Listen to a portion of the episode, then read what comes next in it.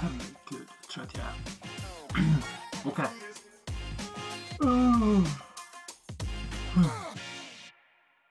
Episod 4 och det är kärlek jag vill prata om idag.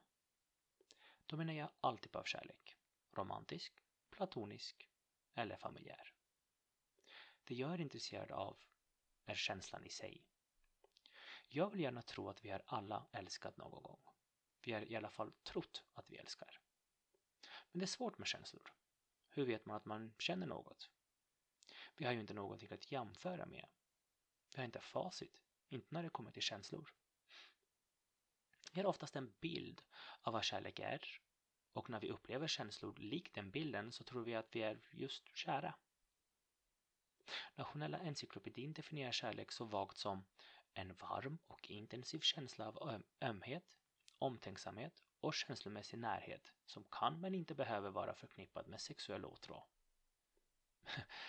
verkligen. Det är verkligen allt. Jag har en varm och intensiv känsla av ömhet, omtänksamhet och känslomässig närhet till en riktigt god middag. Men är det kärlek? Är det samma kärlek jag känner när jag ser mina vänner le?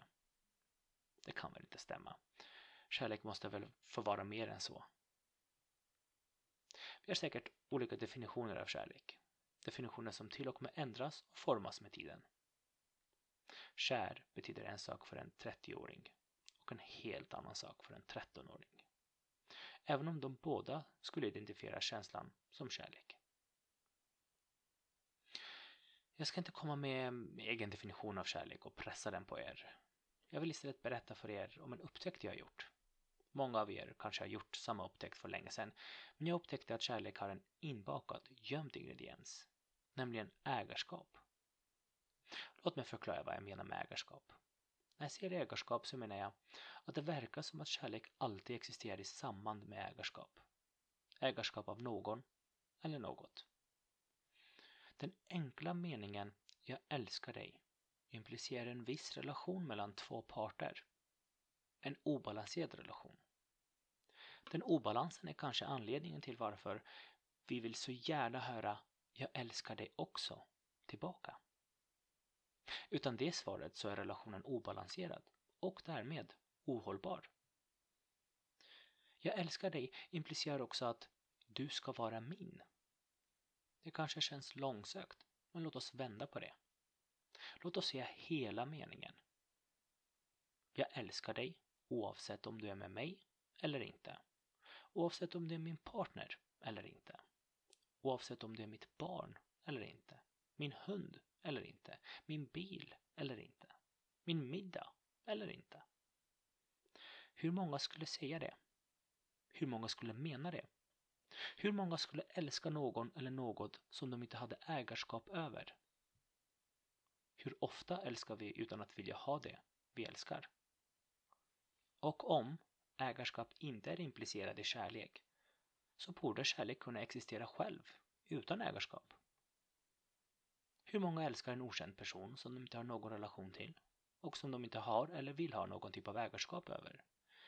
Hur många älskar en partner som inte längre är din partner? Ett barn som inte längre är ditt barn?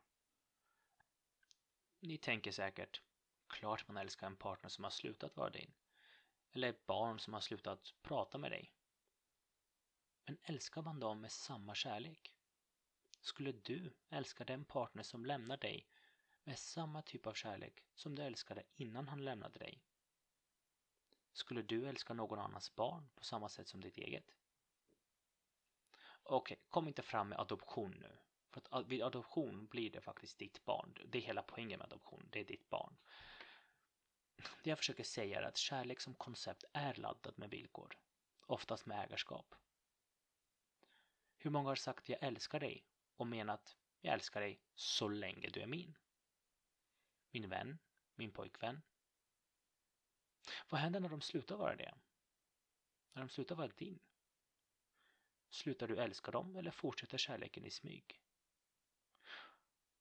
Och om den slutar, vad är kärlek till att börja med då? Jag hörde en gång någon förklara att man kan älska på olika sätt och kärlek, det var något som var flytande. Det kunde komma och gå. Det lät lite som encyklopedins definition, en varm och intensiv känsla som kunde komma och gå. Den kunde till och med variera ibland. Man kunde älska på olika sätt. Jag antar att jag har svårt att kalla det kärlek. Kanske affektion, men inte kärlek. Om man har älskat många, har man verkligen älskat överhuvudtaget? Om du känner på samma sätt för dina syskon och din familj som för alla andra i världen, är det verkligen kärlek du känner? Jag antar att kärlek handlar mycket om exklusivitet, om att sticka ut i mängden. Det är kanske därför det känns så bra att vara älskad.